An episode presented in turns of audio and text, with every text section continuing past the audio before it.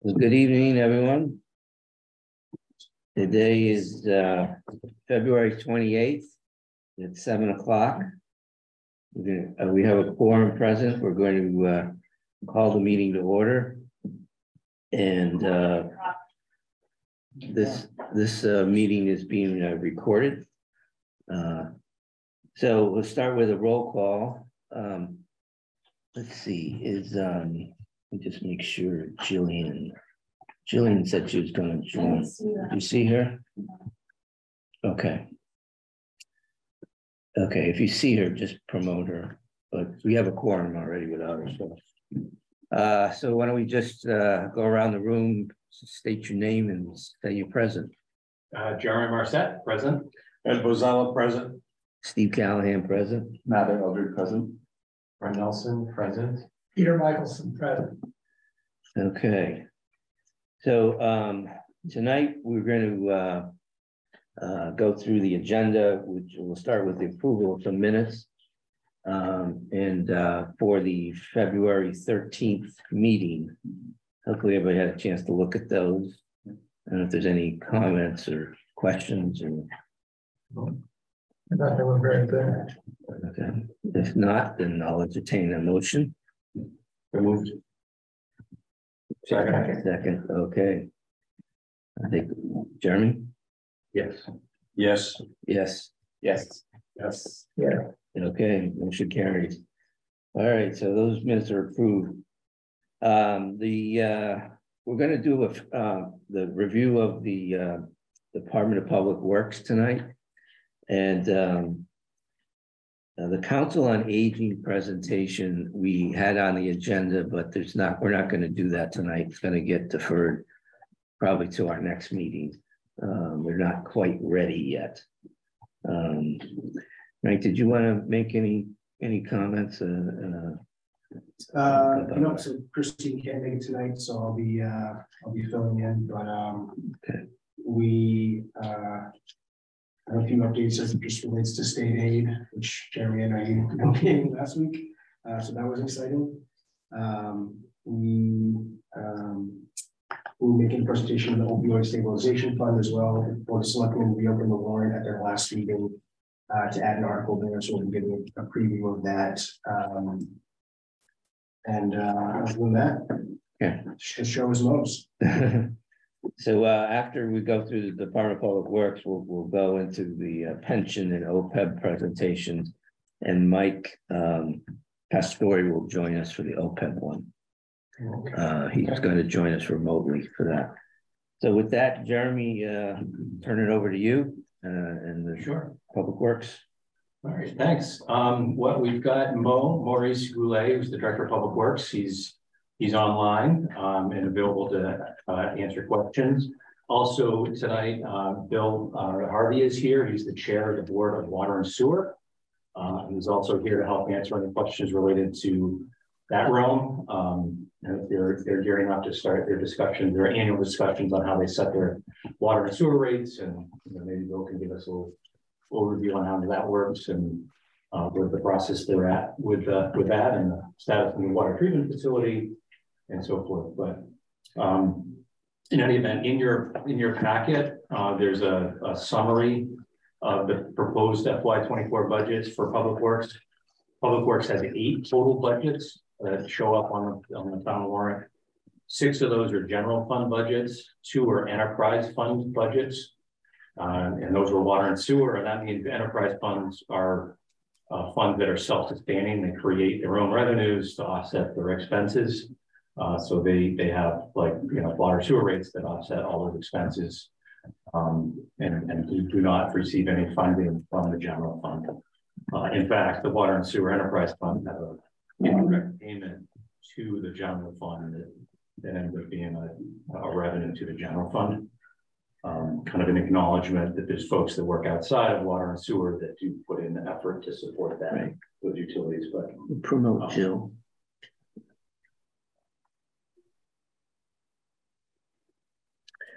Sorry. Yeah. So in the summary here, after going through, Mo's proposed budgets for FY24, the 8 budgets, which are tree care, highway, equipment maintenance, solid waste and recycling, cemetery, water, sewer, and snow and ice. The first page of the summary put together is just a summary of staffing that Mo oversees, which is approximately 30 full-time staff, divided out into each of the divisions is laid out in the summary. And then just some high-level points of note and the proposed budgets and some of the budget drivers just talk about, and then I'll let turn it over to Mo and Bill. But going down through the tree budget being the first that comes up on the warrant, there's an 8% increase proposed there, and that's driven by the cost of police details and contracted tree services. So the total request there is $73,591. The next budget is the highway budget, one of the larger of the eight. Total request for FY24 is $1,548,436. That's a 3.23% increase from the prior fiscal year. Major increase drivers are salaries, steps, grades, and steps per the pay plan, which is common throughout these. You'll see all of these budgets have some sort of salary component. Most of them have a salary component that will be increased based on steps that employees are eligible to attain. Other notable increases in the highway budget are actually a correction here to the memo. It's only a $10,000 increase for highway materials, which go towards repairing and repaving town's roadways, and also an update. Mo just updated the roadway service rating, which is a metric that from 0 to 100, 100 being the best, the measure of how good our roads are, the surface rating of our roadway network. It's the way that he puts together his roadway maintenance plan. But actually the current number is 79.98, which is higher than I had noted here. So I believe that's an increase from the prior year, Mo. You're heading in the right direction. Yes. That's a B minus. All grades. Other items in the highway budget are increased utility, telephone costs, mobile phone costs for additional tablets and the mobile plans that go along with those, so the field crews can have access to work order systems and GIS information. And also, and the biggest being the stormwater management. The town is governed by a stormwater discharge permit. It's regulated by the US EPA, and it's a 5-year permit. Each year of that permit, there's more requirements for the town to comply with, and the compliance is estimated to cost an additional $25,000 for this coming fiscal year. So that's included in the budget. Next budget, cemetery budget. Total request there is $213,000, which is a 2.71% increase due to salary step increases and some modest contract service increases of $4,000. The next budget, the sidewalk budget, is level funded. The next budget, the snow and ice budget, is level funded. That's a budget that can actually be overspent and paid for in the next fiscal year, because you don't know exactly how much you're going to spend in snow and ice operations. But the budget there has been $293,000 for a number of years now, and it's proposed to state level. Currently, there is $189,000 remaining, which is actually a pretty good place to be right now towards the end of the winter. So. After today's activities, that might be a bit less, but that's actually looking pretty good compared to other winters. The next budget, the solid waste budget. Excuse me, just my curiosity, if we don't spend all the $189,000 or so, yeah, does that go into free cash, or does that get rolled over into next year's budget? It would be rolled into free cash. Okay. It'll be available for end-of-year transfers if needed by the balance departments out, but If not, then it would roll to free cash for the next year. Okay, good question.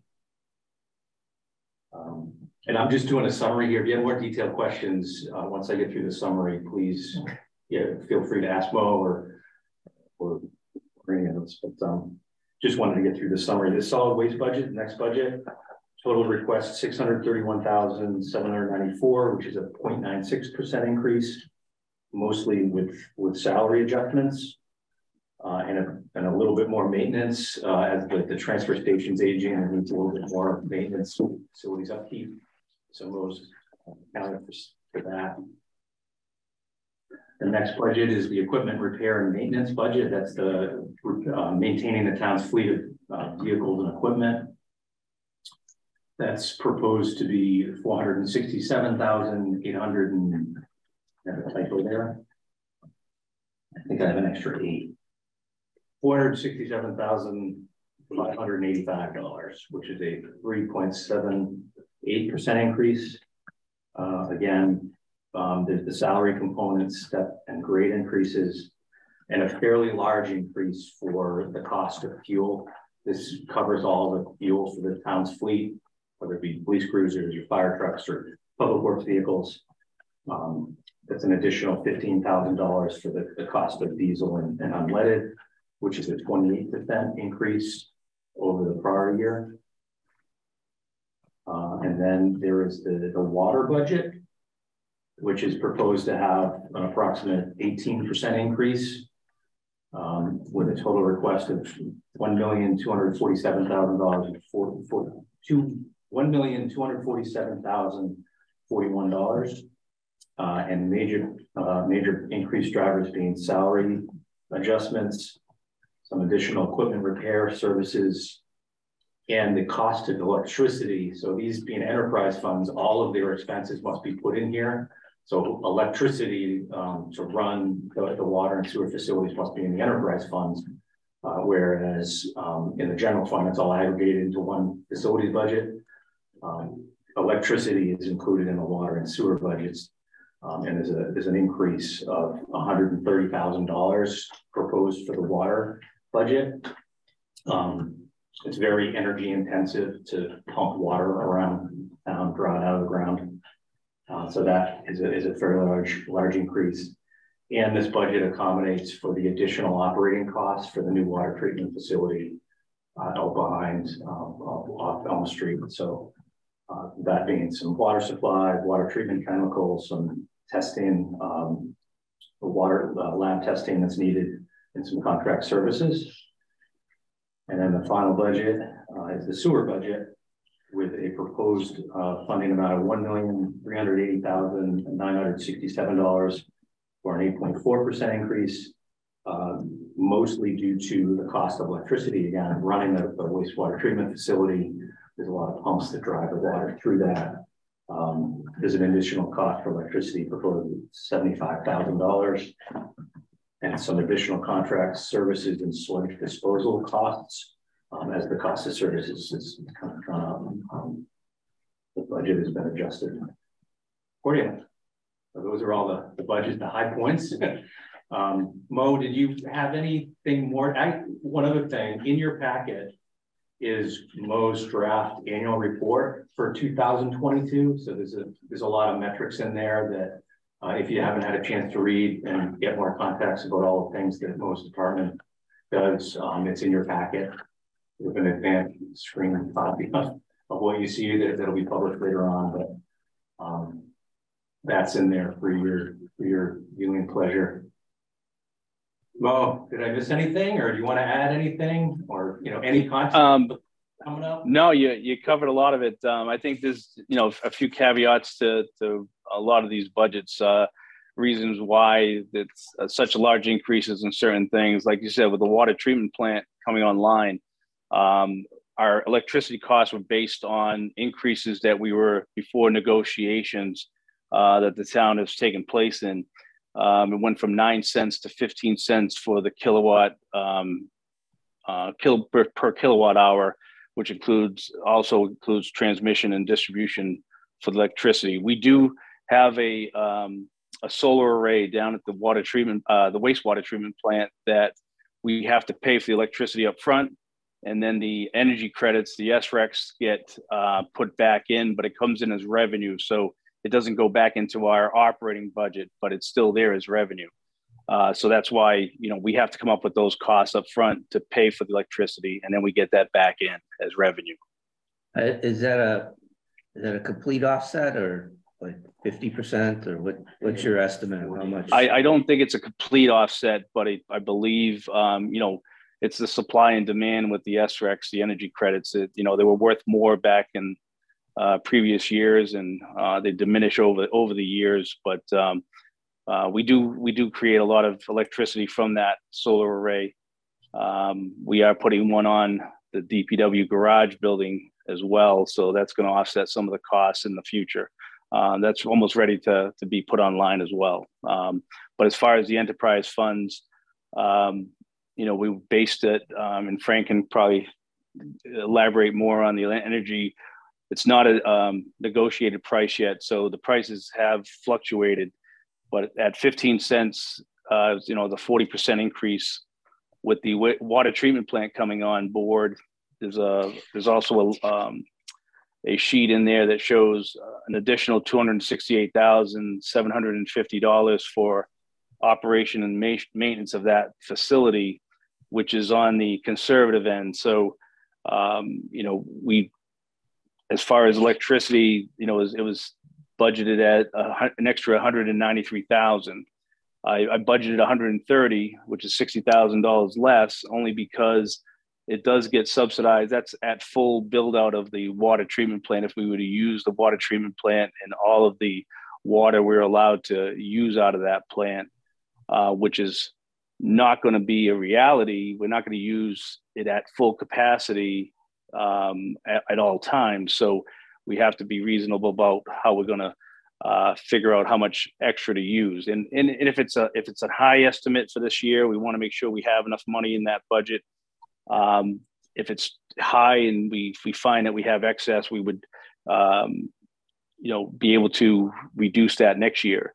But with that being said, if we have a breakdown in one of the wells, we have to use wells 3 and 4 at capacity. That's the total amount of money that our consultants had estimated the value to be. Yeah, in your packet, Mo's referring to this table that he put together for the operating costs for new water. Can I ask a question on that? Maybe Frank, you can chime in here. So on that sheet that Mo's referring to, which is the water treatment, it seems like the 193,000 estimated off of a 0.26 kilowatt per hour, and I know you've for the whole town you've used a lesser number, right? So yeah, so 0.15 or. So the town and the school departments procure our electricity in a joint contract. Yeah, we go through basically what is a broker for nonprofits called Power Options. Our contract for, again, both the town and school runs through the end of this calendar year, which unfortunately is in the middle of the upcoming fiscal year. The rate that we have right now that we signed on to in late 2020 is pretty good. It's just south of 9 cents. Like 8.9 or something. When Mo was beginning this analysis and the rest of us were trying to get our budgets ready for sort of the end of December, the markets indicated a jump of up to around 14, closer to 15 cents. And that is only the generation charge. That does not include delivery. So that's only like when you get your bill from EverSource that, you know, you use this and then here's $500 for turn the light switch on at this hour or whatever it is. So that 26 is both delivery and supply. Right. Yes. Yeah. Yes. Yeah. Got it. And so what we're in the middle of right now is trying to figure out when to sign an extension to that contract. The energy markets have ticked back down a touch. They're down closer to 12 to 13 cents, depending on how long we would extend the contract for. But again, that's only for the delivery. It does not include, or excuse me, that's only the generation charge. That does not include delivery. Okay. So the increase is basically for half a year. Yes. Which is what the school did, 128%. They averaged the current year, And we're going to see this throughout all the budgets, all the departments. So. Yeah, that could be a correction factor that you should probably apply across all the budgets, really. And I was kidding before about the delivery aspect of the bill. There is a little bit more of a science to it. There is a science to it, but they vary by facility. Mm-hmm. So the delivery charges for town hall, I know we're getting off topic here, Steve, I apologize, but the delivery charges for a building like town hall are very different from a school or public safety. So they vary by department. So it's hard to say it's going to go up X% town line because those delivery fees make up such a good chunk of the bill. It's hard to say, right? Do the charges also vary on whether it's single or three-phase power, like industrial power? I mean, what puts these lights on is single phase. Yeah, I'm not sure. Because that comes into bear with the water treatment plant and the water and wastewater plants themselves, primarily being driven by three-phase power. Yeah, maybe whether it's uninterruptible rates or interruptible rates, there's different ways when you're dealing with industrial power. Those contracts will probably, well, I'm sure you're covering the bases with that. Yeah, we're and maybe the report that consultants drew up for the water treatment plant will have more specifics to that facility, especially the new facility. Right. So, it's almost it's a dedicated line. It's up there. Yeah. So that's, I guess, the background I'm seeing. Okay. No, that's helpful. I think one thing to add in the context of putting the budget together for the water treatment plant, it's as Bo said, it's based on assuming sort of worst case, if you will, that's been operated a fair amount. And just like the general fund has free cash, the enterprise funds have retained earnings. So if budgets are not spent, it rolls to retained earnings. So it's retained earnings is the free cash equivalent in an enterprise fund. So, so the money's not lost. It rolls into retained earnings. Yeah. But, yeah. And this water treatment, all these costs is 268. That's all factored into the rate setting that goes on, right? Yeah, we the board of water and sewer have not reviewed these budgets yet. Okay, that's an upcoming meeting this Friday. Okay, so we've so far where we are in the process is the setup is that we do a revenue variance analysis because we bill in April and October. And so we look at how we're pacing for revenue collection for both of those periods. The April one is pretty steady because people don't use their variation in water use in the winter is not very much, but the summer that's the big wiggly worm that we have to tackle. And so it's where I was working with Frank and the rest of his team today to look at how we're doing on a revenue basis. So we're preparing our model by looking a little bit backwards in time, which is this current fiscal year, to prepare the model with the anticipated revenues to close out this fiscal year to see how we were pacing both on an expense line, which we monitor every month, but also on a revenue line. But as Mo said, we have a new facility. And we have to plan appropriately and accordingly, and we probably will flex after we run that new water plant after a year. And like you said, it's gonna be one of our those similar capacity to well number 6, and we'll flex them as we need to, both from a water resource management, but also from a cost perspective.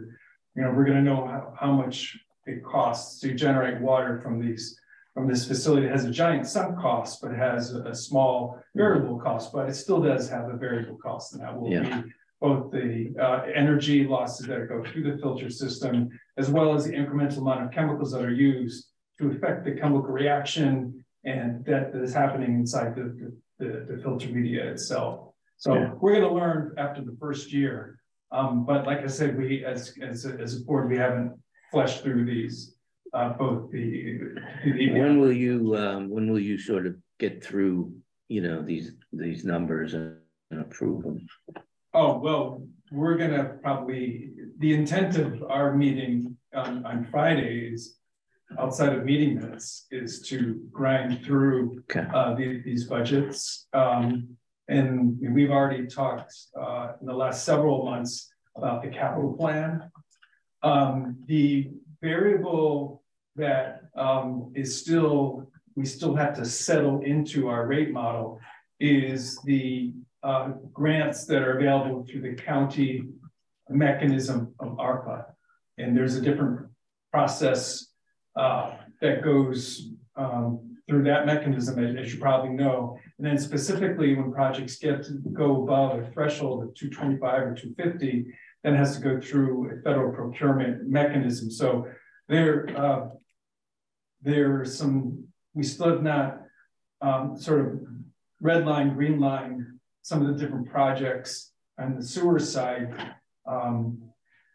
So we haven't put that into the model yet to, is it going to be funded by ARPA or not? Because that'll tend to drive the funding for those projects. And these projects that we have are there are several of them, but they're all not big. So it's not like we can go to capital markets and use debt. We actually have to use retained earnings to pay for this. So yeah.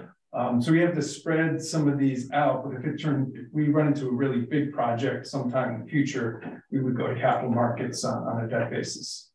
And that's a good thing to note. And just like the operating budget, the capital that is related to water and sewer is funded by the enterprise fund. So the debt service that they might bear for borrowing to build a project, right, or if it's cash capital using retained earnings, that's all out of the enterprise fund. The water sewer enterprise funds, not the general fund. We have a separate article to approve this water sewer enterprise fund budgets, right? It's maybe under the same article, but it's got a separate. Well, I'm sure it was the same article. Yes, yeah, it's separately accounted for. But all your budgets basically get approved at town meeting, right? Yes, they do. Okay. Before it used to be a separate article. Last year it was all the same as with all the other. So would we have you back once you finalize all the numbers? Sure. Okay. So our process is that we're not going to get ahead of the town's process. Mm-hmm. We're not going to set rates until the capital articles and the operating budgets have been approved. So we wait until after that. So town meeting is May 1. Well, the warrant gets printed at the end of March. Right. So we kind of have to have everything settled by then. But we don't sit, what I'm getting is we don't set the rates until later. No, the rates, the rates are, yeah. I wasn't talking about rates. I'm just talking about the actual budget. I mean, it is common. I mean, the board and the Board of Water and Sewer and the Warrant Committee kind of come together. It's not any magic as far as who hears the budget first, per se. It comes together in the end. If you want to see us again, sure. We'll be here. Yeah, we'll come here. Okay. All right, Mo, we sort of got off track. One other thing is that the new water treatment plant is going to be commissioned this spring. Probably, depending on shaking out all the bugs and approval by the DEP to bring it online. It's pointing in the direction of coming online before that big water use season. So that's pretty important. The second thing is that it's pacing to have a considerable contingency left over from that. So we went out and borrowed money, and the bids for the general contractor, as well as all the other smaller contracts that came part of that, came in substantially below budget. So not only is the project tracking the budget so far, you know, fingers crossed, but even from the beginning, it came in substantially lower. So we perceive that the money that was borrowed for that would be set aside for a future or other future projects to be spent in water. So basically, through the bond, we're paying for that money. And so that the money is not being spent on the filter project, if there's a water main project or something else, that money is there. So what was the rate on the borrowing, George? It was like 1.436. Wow. It was bananas. Yeah. Yeah. You want to talk about hitting the bottom? Home runs. So that balance can be reappropriated at a later date for a water type project. Yeah. Yeah. Yeah. Do you have to keep a certain amount of retained earnings? Like we are cash policy. So when we strive to keep about $1 million in free cash. That we are not able to hold to that. It goes up and down, you know, based on water use, based on also capital projects that we fund through retained earnings. You know, for, if we need to. I don't know, pick your favorite project, Mo, you know, if there's a water main break or something like that, or if we plan to replace a water main and it's $800,000, we'd have to sort of save our way into retained earnings to pay for that, because $800,000 isn't enough money to go to the capital markets to put that as a debt on our balance sheet that way. Now, it can be said, well, if you combine a bunch of projects, it's true, but on the water side, we're not at a place where we have that many large identifiable capital projects that could be, you know, bonded together for something like that. So it's in that place where something gets uncomfortably large, it has to come from the retained earnings. And so that's why and that's both from the wastewater and the water production side, is we've been targeting that. And you know, there are times where we've been at 1.3 and I've seen we've chopped before like 400. Is there any state guidance as to minimum level? There was a study by Frank's predecessor that said it was about Nick, and the figure came in, I think, for someone of our size, class, amount of water that we are. I think it was about 300 or 400, but you know, it's a little bit of, you know, apples and oranges when you go from plant to plant. In our budget, when you take everything out, we have about 95% fixed cost and 5% variable cost. So we can't save ourselves. We can't save our way into prosperity. We can't save our way into something. And actually, on the other, it's more on the other side.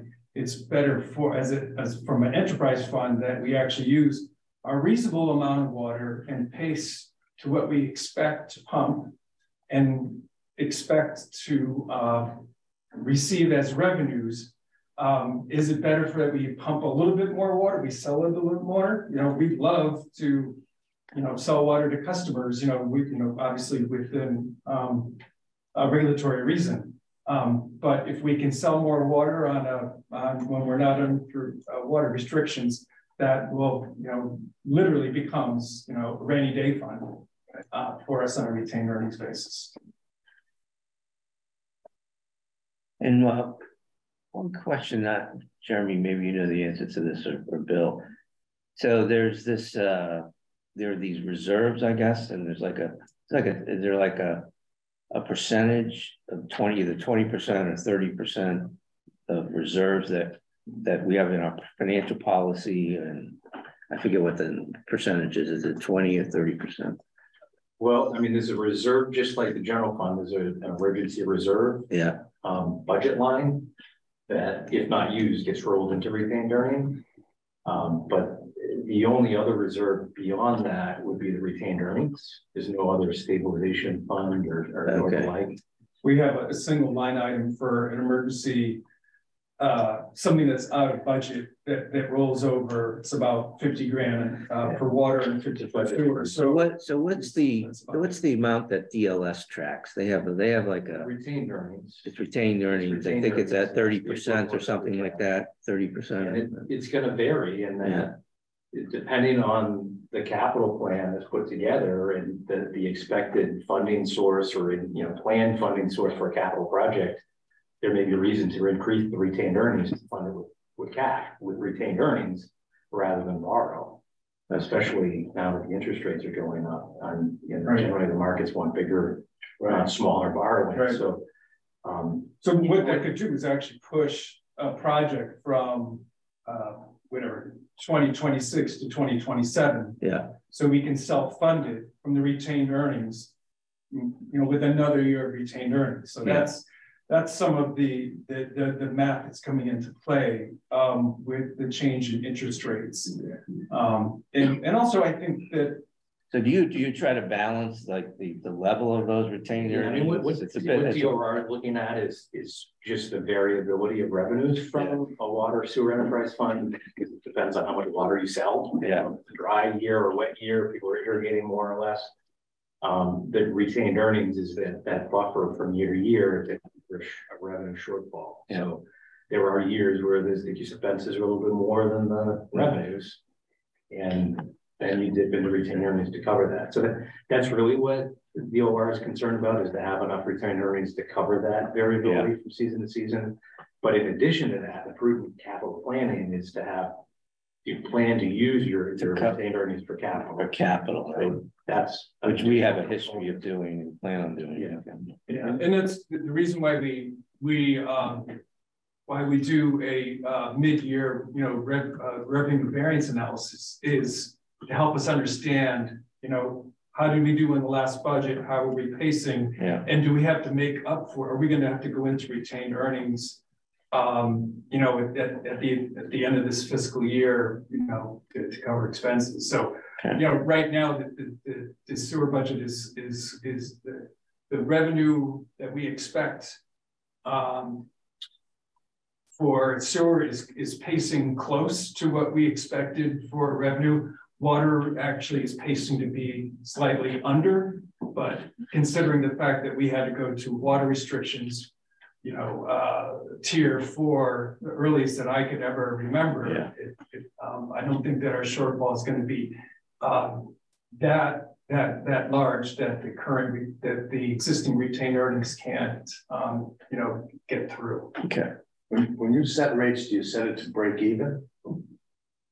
Is that no? We set rates. I don't think so. Set rates with a we set rates basically with sort of like a 10-year look of our capital plan and our operating plan, so that because it gets a little lumpy. There's a lot of assumptions. Right. So it's like we have a couple of projects. Look forward. There's no profit included, but you're looking forward to try to be efficient. At the end of the day, we're trying to keep that retained earnings at some reasonable level. And that's really our true measure of that. Mo and his Crackerjack team are they're managing, a very, for a town of the size, very sophisticated network, both on the water and wastewater side. Not every town has both of those services, and there's going to be some, some unknowns, with that, and the retained earnings is a cushion for some of those unknowns. All right, well. This question is way wacky, but last year, as you pointed out, we had a remarkably dry summer. But what if that's sort of the new normal? What if we're having lots, maybe not 10 years out of 10, but 7 or 8 years out of 10, we have very, very dry summers. Do you have to make projections? Or in other words, does that kind of meteorology factor into your projections, or can you just not consider that?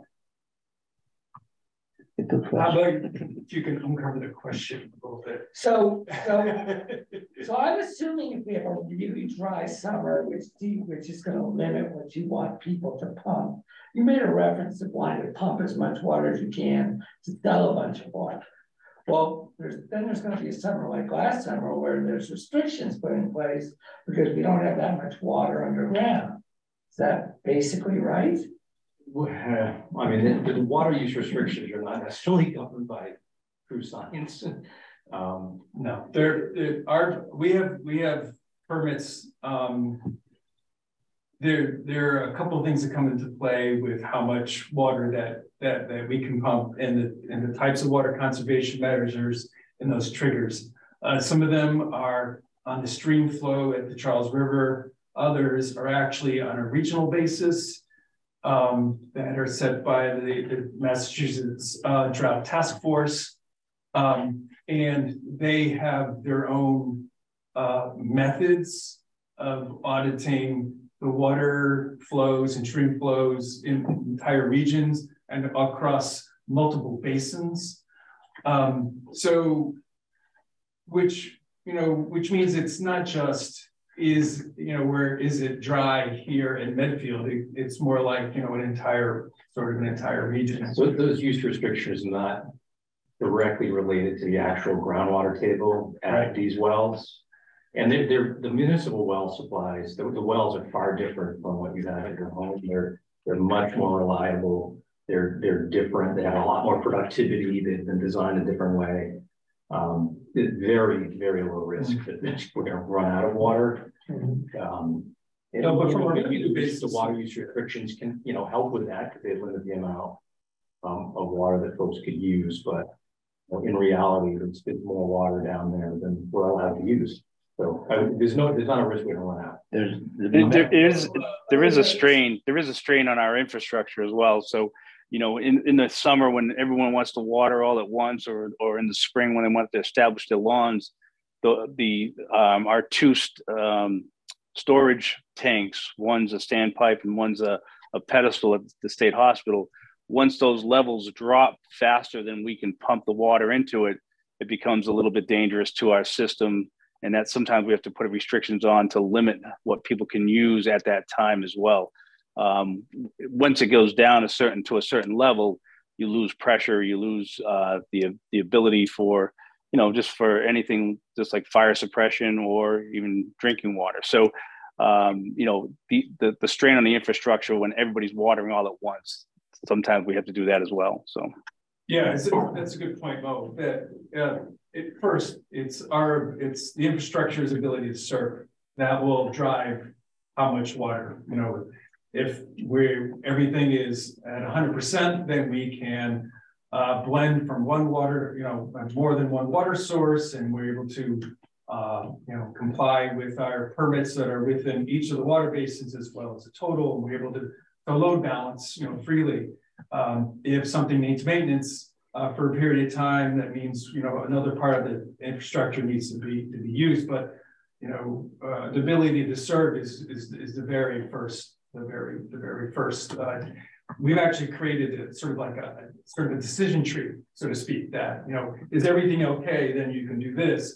If this is the situation, then this is how it kicks into different but I think what you're hinting at is in the future, if water use is lower and that becomes more the norm, what do we do about it? Well, by having about 95% of our cost fixed, in a way the revenue will have to come to address the fixed cost. The rates would go up. The cost per unit go up. Right. The cost per unit would go up in that case. Way to do it.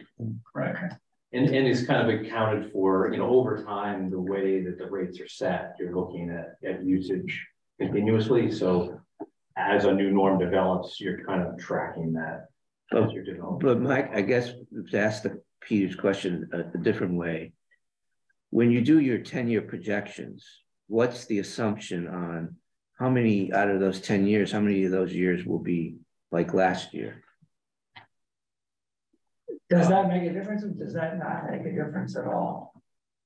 your budget?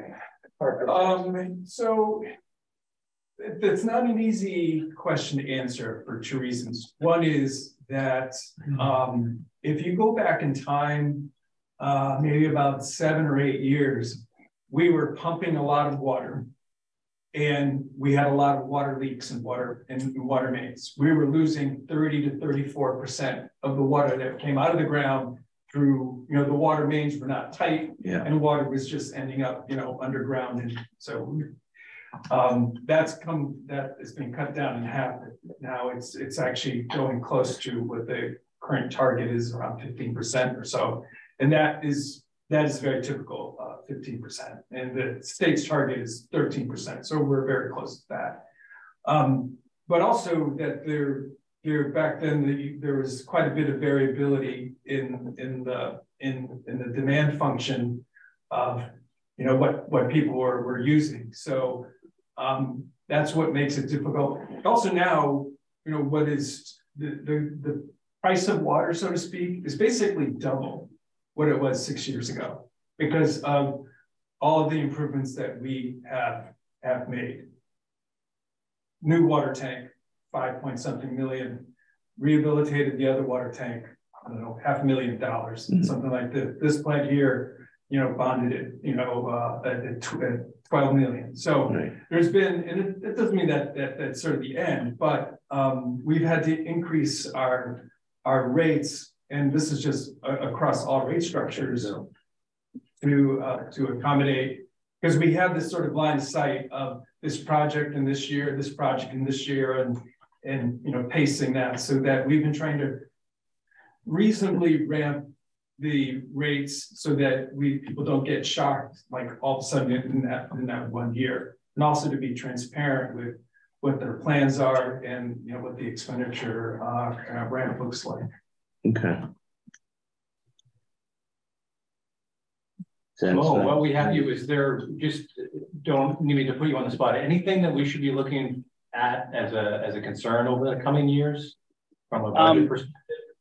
I was just going to mention that, we belong to the Southeastern Regional Service Group. It's a 27-town consortium, so we do get better pricing on different things. However, some of the concerns that we've been seeing are chemicals, water and sewer chemicals, fuel, and electricity is not part of this, but those are going to be, I believe, the water and sewer chemicals have gone sky high. The fuel is based on the Boston low, so basically that's the base price that we go off of. And when they bid the fuel, they bid as a bid increment above the Boston low. So the Boston low was anywhere between before COVID, it was $1.67 to $2. Now it went up as high as $5 a gallon. Now we're down to $3.83, which is still double of what it should be. So, it's hard to develop a budget to cover the costs without going extremely over or extremely under. So we try to do the best, educated, numbers that we can put out there. So those are some of the concerns we have for the next coming years. Our cemetery, you'll see, we put some more for contract services, and it's unfortunate that during COVID we had a lot of services at the cemetery, and a lot of lots are being sold, a lot of events happening over there, which is not a good thing for any town, but we have to look at that. And in our warrant article for this year, we're looking for a cemetery expansion to put more lots to finish the rest of the cemetery to add more lots. So we are doing more business than we really want to tell you the truth, but we have to find the money to cover those costs. Thanks, Bob. That's good. Thank you. Thank you. Any other questions for Mo or Bill? Anything that's open? Well, thank you very much, Mo. Thank you guys. As usual, very nice presentation and all the details there. Appreciate all the time you put into it. and all the time. Thank you, Jeremy. You dedicate to the town. We appreciate. Oh, thank you all. Bill, thank you. Oh, my pleasure. Yeah. Jill, did you have any comments or questions? I don't see your hand raised, so I'm assuming you're okay. No, I'm good. Thank you. Okay. All right. All right. I guess anything else we want to cover on the departments there? Public Works? Okay. Oh, that covers it. Okay. Thank you, Jeremy. All right. All right. Enjoy your night. Thank you. Thank you, Mo. Thanks, Mo. Oops. All right. So the I don't know. Oh yeah, I'm still killed off. No, I'm sorry, I'm pulling up. Jill's still on. So oh, yeah, that's just our rule, I guess. Mm-hmm. I guess we probably once you get that fixed, we probably could go to start the pension, I guess. And waiting for Mike Pastore is going to join us at 8, so about 7 minutes. But I could start the pension, and then when he gets on, you can do the OPEB. Yeah, I think so. Yeah. No, you're right. Yeah. That's this is more. I mean, it's exactly. And let me know when you are able to make that work with the PowerPoint.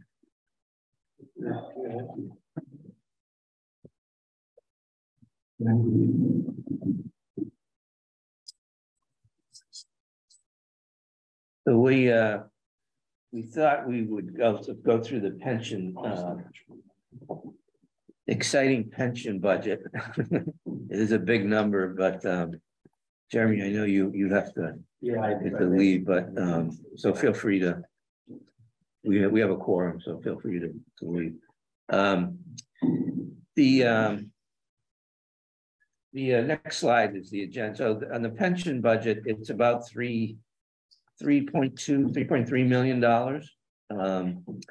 And I was just going to take you through sort of the background of the retirement system, the Norfolk County retirement system, talk about how it's funded and some of the actuarial assumptions around the valuation of the unfunded piece, and then go through some discussion about this reserve fund that's been set up. It's a stabilization fund to help with offsetting some of the increased costs that come through with the county retirement system. So maybe we can go to the next slide. Next slide after that. Yeah, so the background is basically that this is a multi-employer defined benefit plan that covers 41 units within Norfolk County.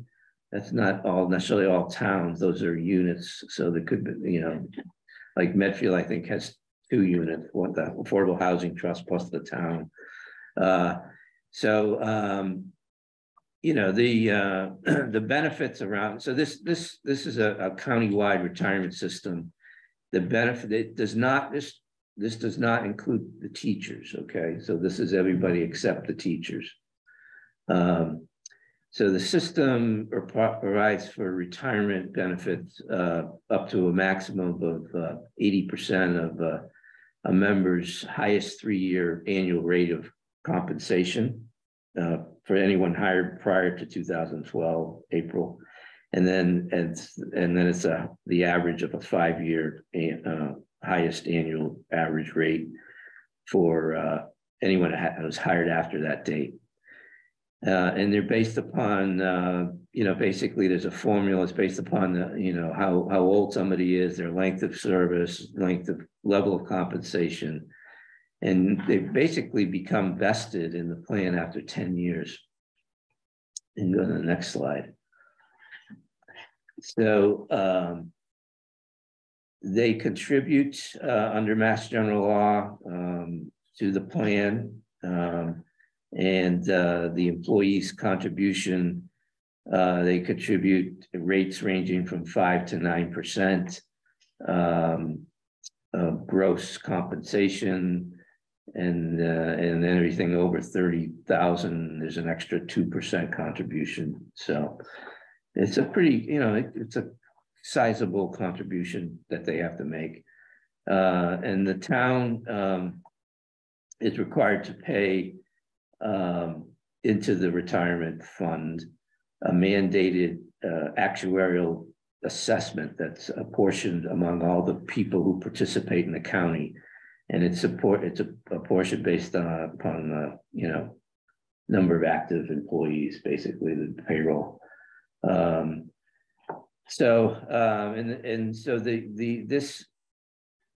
you can imagine, when they started these retirement plans, they were unfunded for a long period of time, and the state put a mandate in that you have to have all these unfunded liabilities funded by I think it's 2040. I think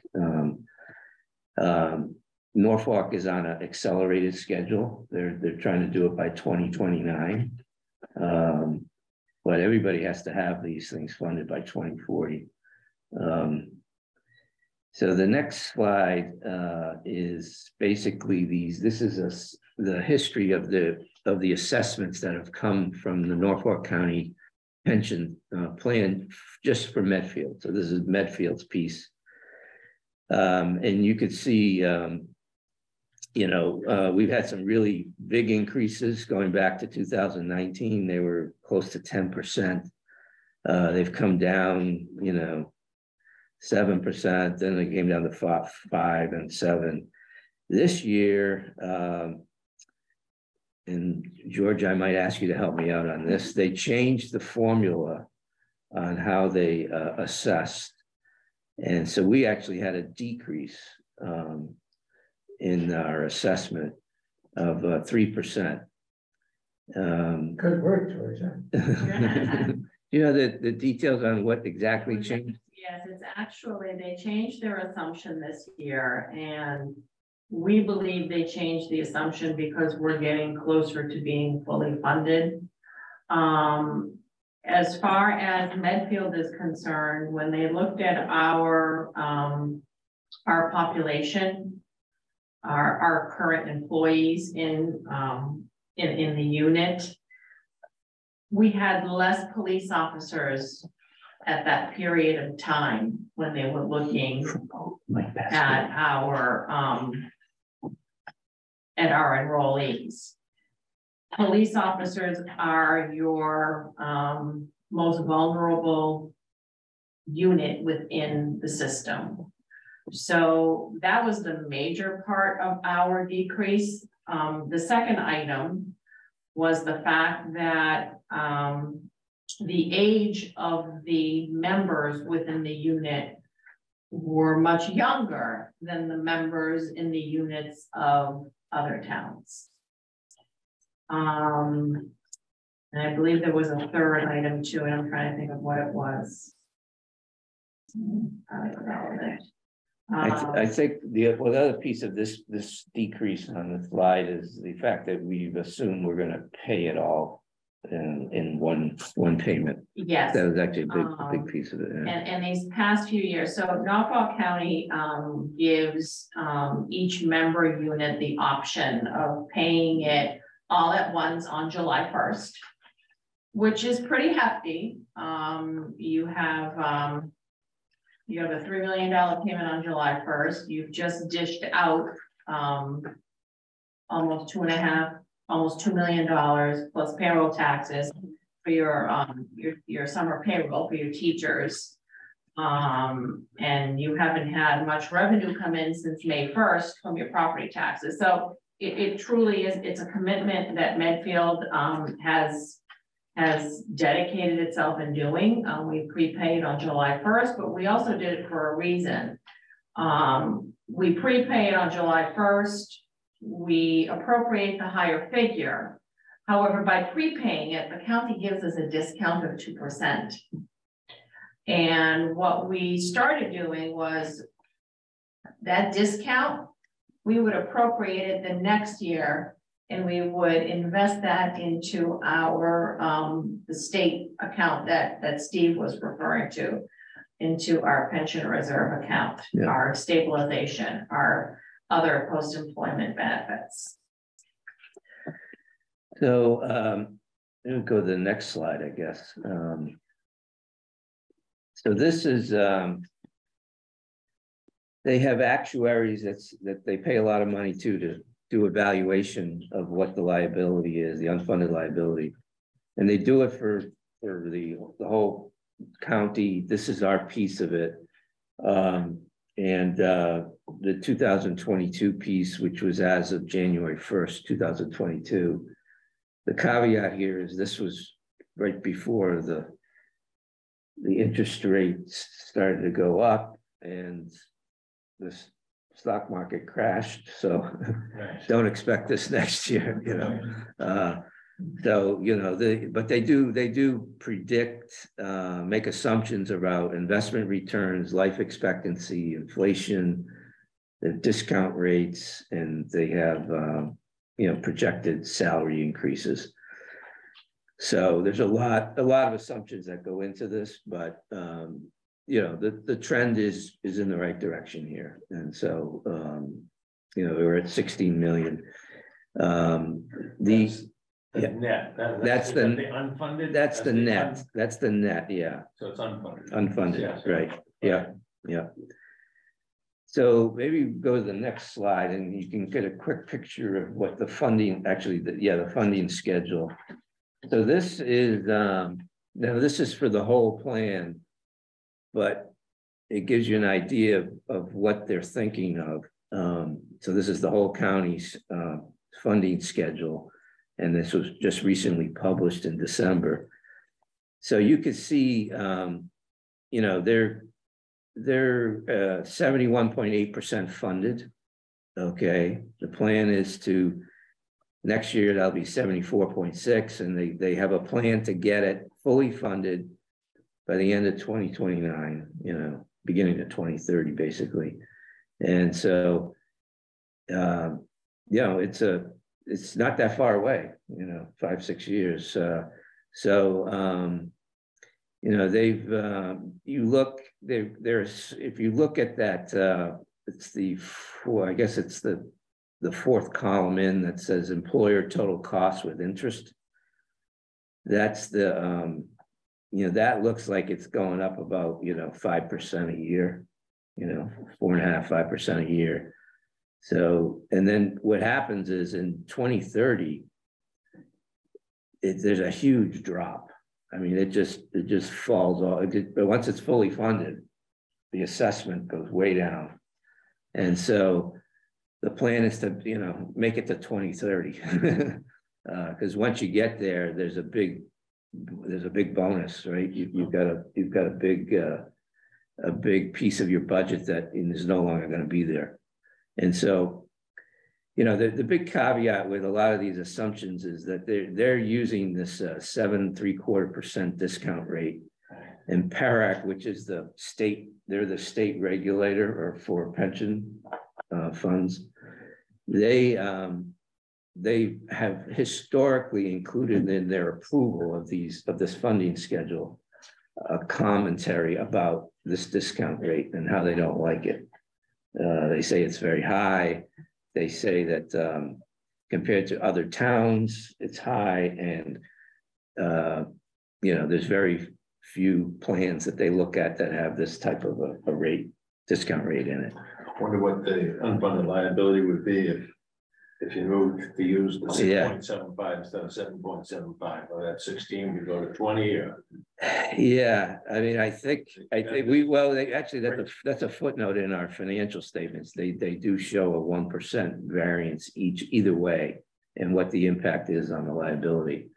I forget what it is. I don't have those numbers now, but it drives it.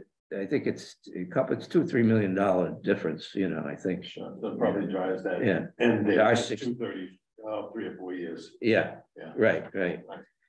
So at any rate, when you go to the next slide, so yeah, I'm sorry. Yeah. I understand this very, very imperfectly, but the 7.75 is set by what entity? That's the Norfolk County retirement system in consultation with their actuary. The actuary probably recommended it. So they hire their own actuary.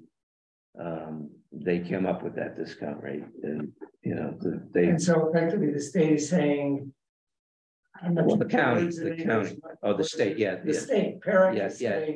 We really disagree with your actuary, but they approved it. And I think the reason they approved it is because there's such a short period of time between now and when they're saying it's going to be fully funded. So they say we disagree with your actuary, we disagree with this rate. We're approving it. They approved it, so it's That's the other thing, Peter. Is you go to the other thing: the long-term investment returns, the life expectancy, inflation rates, the projected salary. All of those are variables as well. Yeah. That's just one of the 5 variables that they. Right. It's a complicated calculation. Tough thing to estimate. Yeah.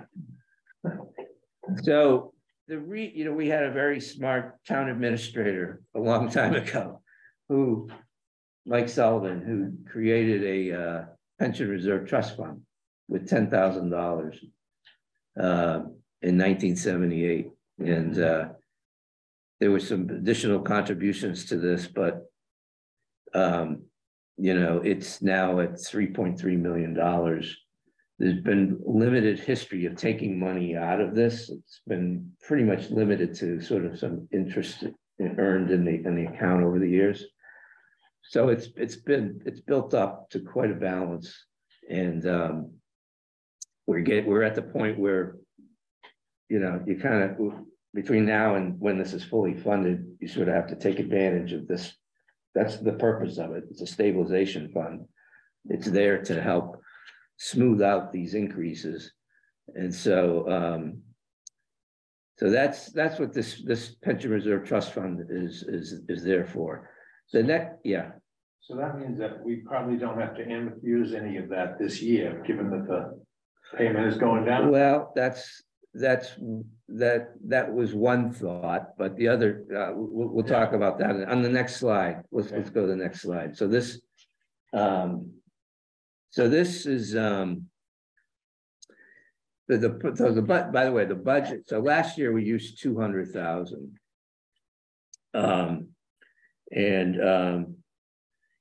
We're trying. What we do with this is let me explain the spreadsheet, because basically what it does is it takes the first column there. Is it takes the assessment that Norfolk County has assessed us. So you'll see the 3.2. That's the amount that if we pay it all in July, that's what we have to pay. And so that did go down 97,000, right, from the prior year. They're proposing to transfer 275,000 from the reserve fund. And so we ran this spreadsheet to basically say, okay, look, if we fixed the operating budget to say we only want to have a 2.5% increase, right, to this FY24 amount, okay. So we're going to allow only 2.5% to come into the operating budget. Anything above that gets assessed by the county, we're going to take out of this reserve fund. And so what this does is it shows you that by 2029, there's $867,000 left in the reserve fund. It also, it takes out the very big amounts later in the closer to the point in time when it's fully funded. So you see the 275 goes to 337, then 432, 533. So in that last year, there's 756 that comes out of the reserve fund. And that's all just to sort of freeze this year, FY24's operating budget, equal to what it is at 24, and it only goes up 2.5%, okay? So you can see the assumptions down below basically are that the, you know, that the assessment goes up 5% a year. We earn 4% on the reserve fund, so it's invested. We earn 4%. We limit the cost, the net cost, to 2.5%, and then the starting balance in the reserve fund is another assumption. So you know the other way to do this, Ed, is you could say, well, I know they spoke with someone from PERAC to see what they thought of this plan, and they were fine with it. They said that they did recommend leaving something in that fund, because when you get to 2030, there could be additional, you know, assessments that come through that nobody thought about now. So, so I think it's conservative. I think, you know, it does take advantage of drawing down this reserve fund and leaving something there. And you know, if we have to look at this every year and see how we're doing, right? Sure. And if we're in a situation where it's you know, maybe the assessments aren't coming in at 5%. At 5%, so maybe they're less than that, and in which case we don't need to cap it at 2.5%. But we could pass more of it on. You know, we could save more and take more out of the reserve fund. Right. Or if, you know, maybe if they're higher than 5%. Yeah, which they were, 9.5%. Yeah, Steve, the other item too that they mentioned to us, it does behoove us to keep balance there, because if Norfolk County changes their actuary, right, then all your pieces to that game board change. Right. Yeah. Right. But I may not have understood what George just said correctly, and that's it's me. But did you say that if we pay the full 3.296, that 275 on July 1, we get 2% of that back? No, well, no, if you don't pay it on July 1st, it's 2% higher. Oh, so there's no reason. If you make two payments, it costs 2% more. Okay. As opposed to. Okay, I misunderstood. Yeah. So basically, you know, this you know, you kind of have to start somewhere with this process, right? And sort of read. The theory is let's freeze it at this amount and let it grow at 2.5% and see what happens. And I think we'll know probably in 2-3 years what's gonna. Right. Are they gonna push this out more? You know, or is it really gonna happen in 2029? So, yeah.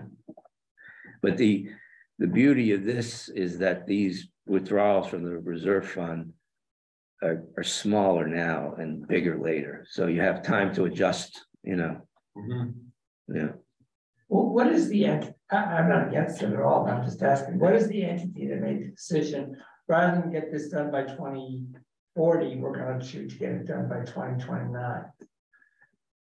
Do you know the history? I think it's the county that this retirement board made that decision. I'm not sure why they did that, but maybe they got some feedback from, I don't know. Do you know the history of that decision? I thought that the state initially wanted everything to be paid by 29, and then they allowed an extension. Yeah, maybe that's what happened. Some places took the extension. Maybe they have never. They've always stuck to this 29 date, right? They haven't veered off. The county has always. More than that, though. Was it? Oh, you think they had a later date and they moved it up? So. Okay. I think it was. Maybe they just got lucky and made some really good investments. I don't know. That 2040 federal, that's just a state mandate? That's a state mandate, I think. Isn't there for private corporations on a defined benefit plan like that? Do they have? I don't know. They'd be governed by ERISA, state and municipal are governed by ERISA. Right, but I don't know the answer to that. Private sector, I wonder if they have a a deadline, because it's, you know, it's been an issue for as long as we've a long time. Yes. Yeah. Yeah. Right. Yeah. So yeah. I got out of college. Yes. Yeah. Yeah. So like 6 years. Yeah, several. Yeah. So Michael, are you online, Mike? I am here, Mr. Chair. How you doing? Good, good. I just wanted you to see this slide. In FY30, you see our assessment drops dramatically, like by $3 million. And everybody's going to, you know, some of that we're going to use, theoretically, you could use to fund OPEB. So now, would you, theoretically, sure. Not all of it. Well, that was my question. Nobody wants to use all. Nobody wants to use all of it for right for funding OPEB. But you know, I think a lot of towns in Norfolk County are looking at that as an option of yep. funding their OPEB liability. Yeah. And so, in addition to the yearly, well, at that point, it's going to be what it's $475 this coming year, and then it'll jump year to year. Would it be in addition to that amount or in place of? It's 525 this year. Yeah. Yeah. So we could, yeah, we could,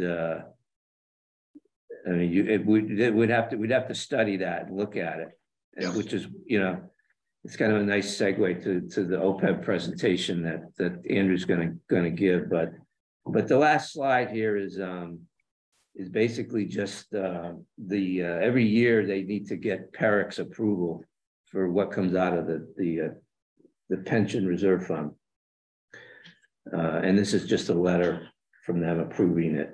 There's a slight little typo they made with the fund balance, but they corrected that in a subsequent email. So. All right, so unless there's any questions on the pension, we might want to go on to OPEB. All right. Andrew is going to take us through the OPEB. Mike Pastore is on, a former chair of the Warrant Committee. Don't say that too loud. And the chair of the OPEB Trust Fund Committee. So we thought it would be helpful to have Mike, you know, sit in for this presentation, and he can add any color he wants to. So, all right, Andrew, tell everybody what OPEB stands for. Other employment benefits. OPEB is. So we have, when somebody retires, we have insurance plans available for them after they retire. And this has some similarities to kind of the same thing with the pension system, except we're the ones that are in charge of the funding and everything involved in it. We have our own OPEB trust account that we put money into, and that hasn't been mandated for a set date of when we need to have it fully funded, but yeah, so the background on this, just to give you a little context, is that these are commitments that the town has made through all collective bargaining and just in general for all town employees. This is basically when they retire, we pay for their health insurance. Most of this there's a small life insurance piece, but it's we don't pay 100% of their health insurance, but Andrew will take you through that. But that's what this liability is. It's actually our biggest liability as a town. So our budget request this year is $525,000, and following the new financial policy that was set,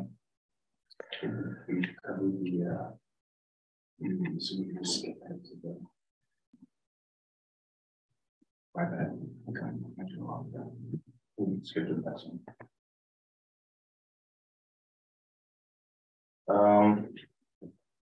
So I think I kind of explained this. So for retirees, so we have when you get to the age of 65, we have Employees are required to go on Medicare. We have a MedX2 plan that they go on as well. Town pays 50%, the employee pays 50%.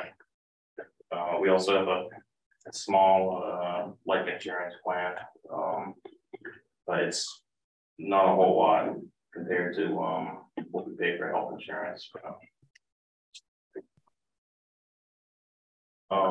So like the evaluation that you saw with the county, so we hire our own actuary to put together an actuarial report calculating our liabilities, how long the current rate, how long it's going to take to pay down until we're fully funded.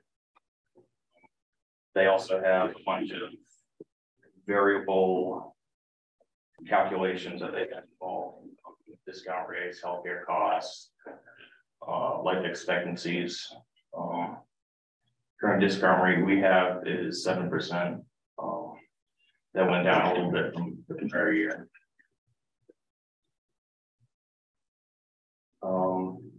So our net OPEB liability as of fiscal 22 was $28 million. That went up from the prior year. Mostly, I think it was to do with maybe they had some changes in their valuation that they did. The discount rate declined, right, Andrew?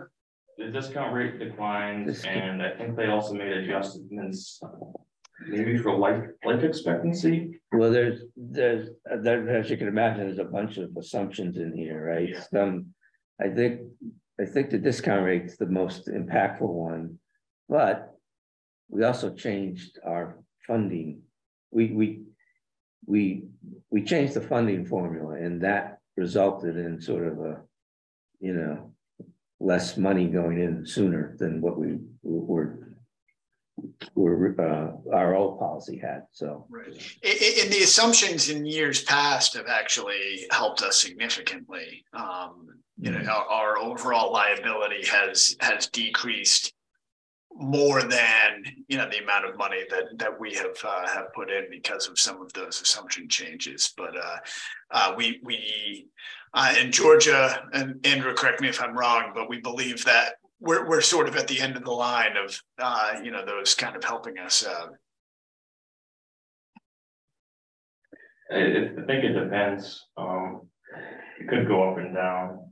And healthcare costs is a big assumption too, right? And so that's those have been going up quite a bit in the last few years. We may get some reprieve if we're able to change the plan design. Maybe that will have helped us in the future, but there's a lot that goes into these valuations. Just like the amounts that we're putting in contributions could change it wildly too. Yeah. Right.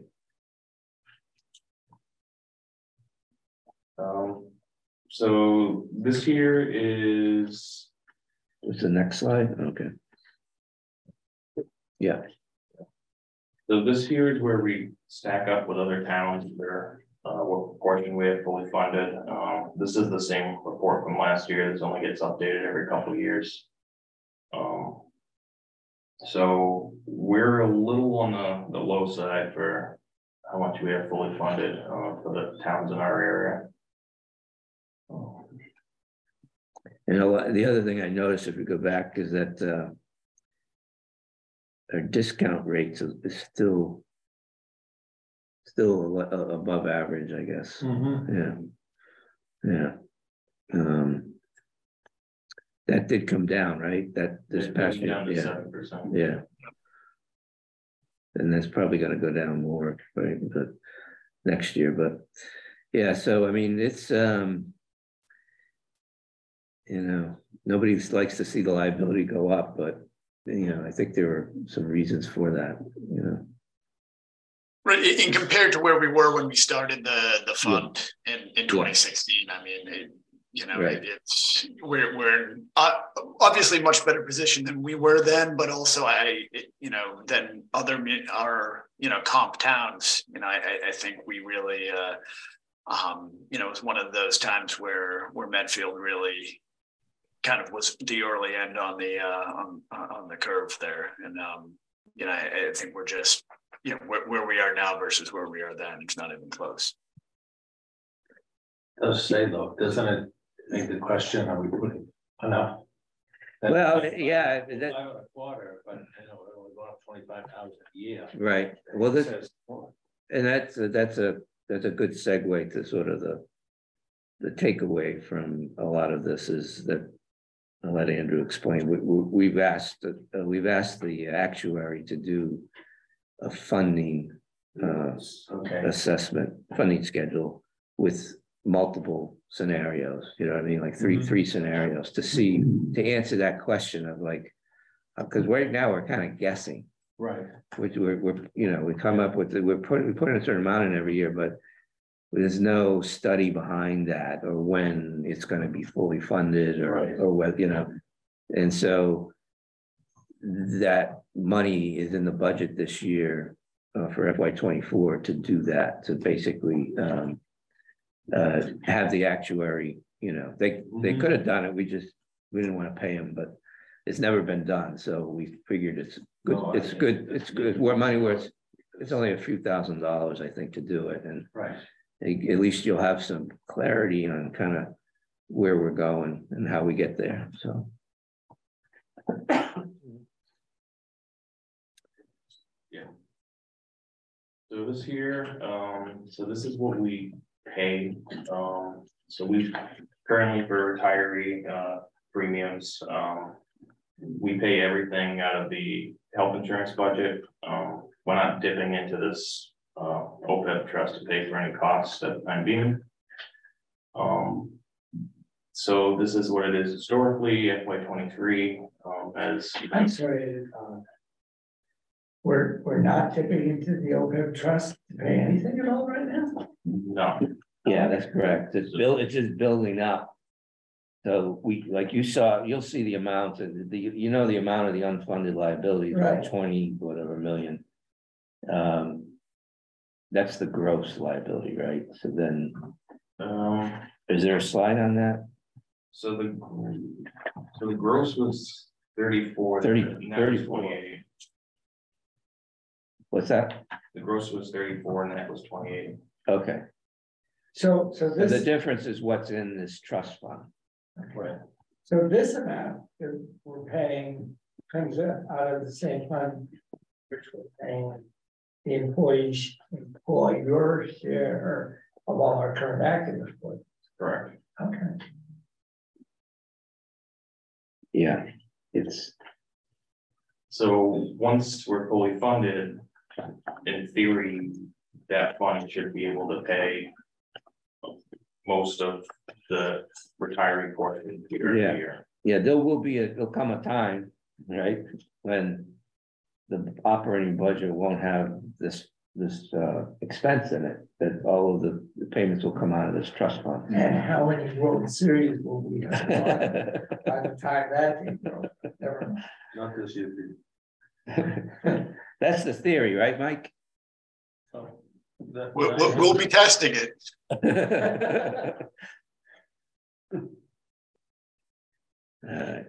do we see that payment, the 903 of the 781? Okay, that's on. What line is that now?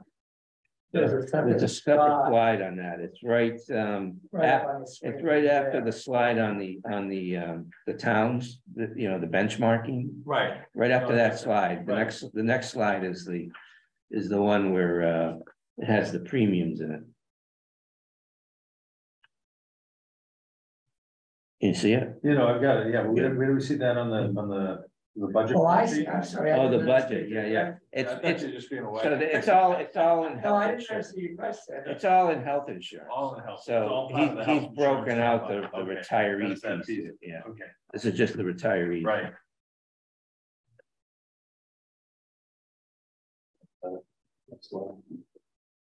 So this here is our history of paying into the trust fund over the last 5 years. 525 is in the 500 the year before. This is under the new financial policy that we set, which was 500,000 as a base plus 5% increase every year. Yeah.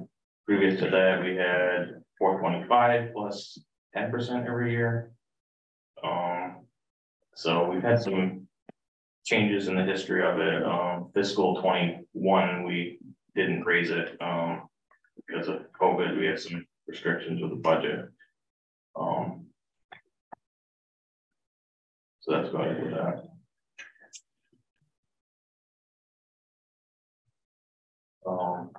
To do the changes in the financial policy, our actuaries estimated that our expected final payment moved from 13 years to 17 years, changing from a 10% increase every year to a 5% increase. And so we're trying to get a study, which is in the accounting budget for fiscal 24, kind of an actual set schedule. We can add a couple plans in there and try to see, well, could we put a little bit extra money in there? How much would that time be cut down to pay everything, or if we change rates, blah, blah, blah. So we're gonna have 2 or 3 different methodologies that we're gonna try to calculate to figure out if we wanna potentially change the way we're paying it. So. Yeah, and this I think is where you know, probably some thought needs to be put into what are those scenarios, right? Right. And sort of, because I think, you know, one scenario could be you kind of just continue on this path, right, that we're on. What does that do? And then maybe another scenario is we increase the we increase the payment in 29 or 30, fiscal 29, 2030, when we have that extra money, right, in the operating budget from the fully funded pension, right. You could do one time at that point, or you could, you know, just increase the 500 up to, or maybe you know, maybe they find the, you know, maybe fully funding this in 17 years is too aggressive. Maybe we should you know, do more, or not. Maybe it's not aggressive enough. I don't know. They right. need it's to, good to know. Yeah, it's good to know because we're just guessing right now. Right. Yeah. Just yeah. Yeah. So that's the theory. Thank you, Andrew. Thank you. Mike, do you have anything you wanted to add on that? No, that was great. Thank you, Andrew, and Warrant Committee. Thank you for everything you're doing. And Steve, I got to say, having slides, that was something that never occurred to me when I was chair. Much more organized meetings these days than there were 3 or 4 years ago. Well, you know, we always have you in mind if there's an opening. I know. I'm sorry, my connection is it's bad here. I mean. That's how I became chair of OPEB. I kind of zoned out while Gus was talking, and then he looked at me. I said, "Yeah, absolutely." And turns out he was telling me I was going to be chair. But no, thank you. Happy to be back. And you know, anytime anything comes up, please let me know. Okay, well, great. Well, thank you, Michael, and thank you, Andrew. Yeah, Mike. Appreciate it. All right. What's next on the agenda here? Update from town finance. So I distributed, or actually Brittany distributed at the beginning of the meeting, the updated budget worksheet. As I mentioned at the beginning of the meeting, the only real change, I've seen that there are budget variance at the bottom of the spreadsheet. has gone down to 615. I think last time we met was about, it was a little closer, or it was 7, yeah, it's a little over 700,000. So just remind everybody, how did we get from the 740 down to the 615? What was it? So the biggest change, or the only real change rather, was the state aid figures that came out last Wednesday or Tuesday. The governor released those. You know, those will progress as the Commonwealth budget process goes on through the spring, and then hopefully will be signed by the governor in July. Yeah. So we were initially assuming a level funding on state aid. Right. It came in, I think, 1.1. Yeah. So they only picked up 125,000 from that. Yeah. Yeah. It's better than nothing. Better than nothing. Yeah. Yeah. So what about Chapter 70? That's included. That's in that. In that that total. Yeah. Yeah. Yeah. So not. That's the total, right? That's 70 in unrestricted state. So that promise of funding the schools, and I wonder how circuit break is going to go. Remember that promise was the state was going to give us. The governor was giving us a lot more money to the schools, so it didn't come out in state aid. Didn't come out in Chapter 70. Yeah, so I'll have to take I'll double check the different categories that the total is correct. It's broken out into. Yeah. On the DLS website. Is the circuit breaker usually included in the state aid number? No, or is it separate? It's separate. Okay. But yeah, so if you didn't get it there, maybe we're going to get it in circuit breaker. Yeah. Okay. That should be helpful. Yeah, that would be helpful. I'm sorry, what's the circuit breaker they're talking about? That's the money that the state gives to the school systems to help offset special ed costs. Okay. Yeah. We'll get into that when we go through the school budget. Yeah, you'll on the 14th. You'll get a whole lesson on that. Yeah. So no major updates since we last met. Like I said, that was the only substantive change to the budget worksheet. Hopefully, by the time we meet next, the number will be even lower. So if we keep going in the right direction, we'll get to zero. Well, we know the insurance. You know, if the insurance happens, that's like $400,000 right there. So that's a it's that much. Okay. Yeah. So it puts us within, and, you know, shooting. And the various town committee unions and other groups have till March 1 to get back to us. I believe they're voting, or I believe we'll have the answer by Wednesday or Thursday of next week. Okay. So by this time, so today's Tuesday, so maybe by, you know, tomorrow we should have a little bit more of a clearer picture of how that's going to shake out. Okay. We won't know on Monday, but by the 14th we'll know. Yeah. And hopefully we'll have it all solved by then. Yeah. So unless there are any specific questions about that or anything else budget related, I can dive into the opioid settlement funds. Sounds good. So I know this has been in the news a little bit, so I won't bore you too much with some of the details, but the Commonwealth has reach settlements with a number of pharmaceutical companies, opioid distributors, and the like, about you know, over-prescription and overuse of opioids. So the state has settled this sort of massive lawsuits, or excuse me, individual lawsuits with all these individual companies. All the money is being collected by the state in it's called an abatement fund. 40% of those funds are to be allocated to the participating municipalities. And so basically what happens is every time there's a new settlement, all towns in Massachusetts have the option as to whether or not to sign on to the settlement, settlement funding and agreement. As of last week, Board of Selectmen had authorized Christine to sign off on all the settlements that were available. So to date, we're participating in all the settlements.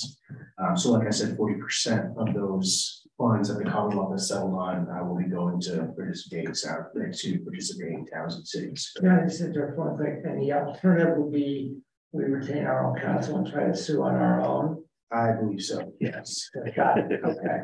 And so I think how it generally shakes out is each town is assigned a percentage of the total settlement cost. I don't know how that percentage is reached. I think we're around 22% of the 40%, but you know, no one's that high to begin with. And as I'll show in a minute here, you know, I think the amounts were a little bit more than we were expecting. There are some strings attached to the using the funds. They aren't, you know, just available for any general purpose. They're to be used for opioid abatement strategies. The town right now is thinking of using the funds to hire a clinician that would be shared between Council on Aging and Medfield Outreach, so we'll be able to hit sort of, you know, different demographics between those two departments. So that's sort of our game plan for now, and obviously we view those as eligible purpose for use of the funds. I can now pull up the projections now. Like the clinician, that's to be a permanent FTE. Yes. So that would be a permanent FTE funded by the settlement funds. As I'll show in a second here, the settlements range in duration, but we'll be receiving at least one settlement through fiscal 2039. If this goes on for a while. Yeah. Yeah. Maybe Mather and Brett will be worried about that.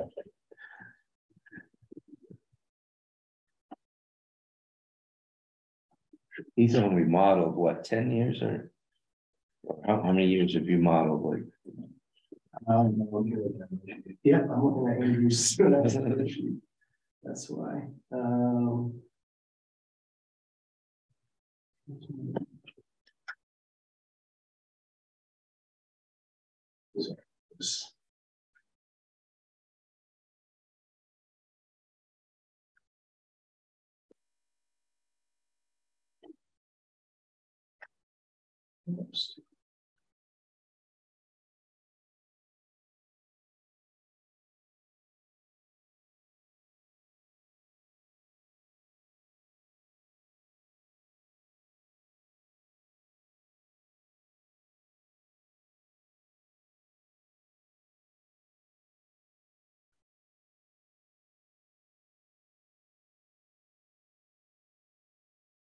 Okay.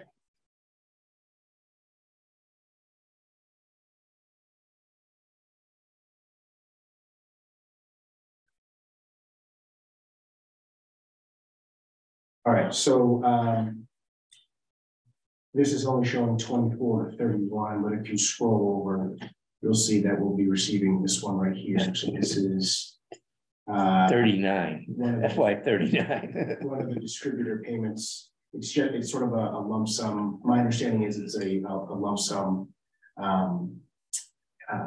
that's been settled with a number of distributors, as opposed to some of these other ones that are with specific companies. So that one in particular we'll be seeing through fiscal 39. Obviously the Walmart one is much shorter, so they vary in terms of amount and length of the settlement. To date, we've received about $92,000 in using these projections. And I should emphasize that, you know, per the Attorney General's office, these are just that, they're estimates. You know, you can see each fiscal year what we would expect to collect.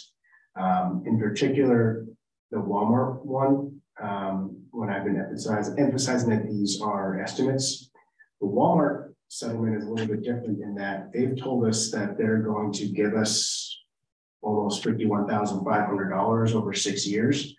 But all they've said is, we're going to give you most of that in the first 3 years, and then the last 3 years, we're going to give you a little bit less than we did in the first three. So this is a purely speculation, which gets into a little bit of why we think that the establishment of a stabilization fund to manage these funds moving forward is the right call. So you pay the person out of the stabilization, right? When you hit the general fund. Exactly. Yeah. So it gives us a little bit more flexibility, allows us to be more strategic. No, that makes sense. Right. The alternative would be for any unexpended funds. So for instance, this $92,000, if we said, okay, we're going to hire a clinician for $60,000, or I don't know if that's to be the figure, but let's just use that as a round number. The remaining $32,000 would go into free cash. If the person wasn't hired on July 1st, any unexpended salary would then roll into free cash. So we're really trying to make sure that these funds don't go into free cash because they're to be used for specific purposes. Yeah. Then we'd have to wait until the following town meeting to appropriate them out of free cash. Back to the stabilization. Exactly. Yeah, this makes total sense to do this. Yeah. Yeah. Yeah. So this is sort of the reasoning behind reopening the warrant, requesting the town meeting to approve the creation of a stabilization fund, and then dedicating the settlement funds as a revenue source for the stabilization fund. And each year we just be able to allocate what we need, right? As opposed to, oh, this year we got 12,000, next year we're getting 53,000. And oh, and by the way, Walmart changed their mind and now they're going to backload the last 6 years. It's just, right. I guess a little difficult when you're trying to plan it out. Right. So we're going to see two articles on this. One to create the stabilization fund, and the other is to appropriate these amounts into the stabilization fund. So these ones in green are the ones that we had signed on to previously. These ones in gray, the 1, 2, 3, to 5 of those, the Board of Selectmen just authorized us to sign on to those. Again, these totals in row 11 are estimates, but by the end of fiscal 39, whatever year it shakes out to be, we're confident in, I guess, the total. But again, these are all just the estimates, and for that reason, given that they are estimates, the stabilization fund gives us the flexibility in using the funds each year. Will you need to do a transfer too of the 92 into the stabilization fund? Yes, although if we set opioid settlement funds as a dedicated revenue source, so we need to get vote for funds we've received already, and then a vote for funds that we are to receive in the future. I think you're going to vote on them as you get each year. Well, no, if you have it as a dedicated source for the stabilization fund, you don't need to vote them in every year. You have to vote them out. You have to vote them out. But for the first year, I don't know if we need to do a separate one to move that. I think that's just first year you have. You might have to do a transfer. This night, where's the 92? I assume it's in some account somewhere. Yes. Yeah. You're gonna have to get it in there, right? Yeah. Well, that's good. At least you're starting off with a substantial balance. If you transfer that in, so that the stabilization fund will have some balance. That right. It won't get depleted right away. Yeah. I think the initial thought was that there were specifics to allow municipalities with a little bit more flexibility, so that these wouldn't roll into free cash, but that is yet to materialize. So just to have this, I'm sure the legislature will be right on. But better just to have this sort of tool in our tool belt. Yeah. Yeah, that seems that's a great idea to me. Yeah, that's really good. And a good use of money too, right now. Yeah, it's nice that they, everybody, that impacts everybody, right? So it's nice that they have the senior center and, Medfield outreach, it's good. And I know Kathy McDonald, I think, will be in on Monday. I think her school should be here on Monday or the. That's but I mean, whatever Kathy. Council on Aging, is that? No, Medfield outreach. Yeah, I don't know. Jill, do you know March when? 6th. Yeah, Monday. March 6th. Okay. Yes. So I know she'll be excited to touch on this a little bit as well. Okay, good.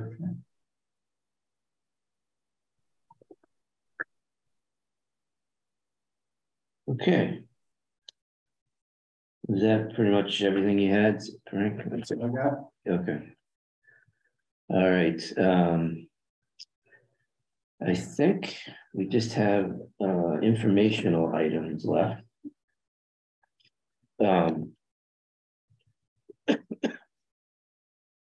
Just remember to get back to me if we haven't scheduled your budgets for one of the two or three meetings left. Oh, one thing I do need to talk to everybody about is that the warrant hearing date has changed. That was going to be, remember, March 20th. Now it's going to be March 28th. So that's a meeting that everybody has to be at. There was a scheduling conflict with the selectmen and a Trinity presentation, so they moved it to the 28th.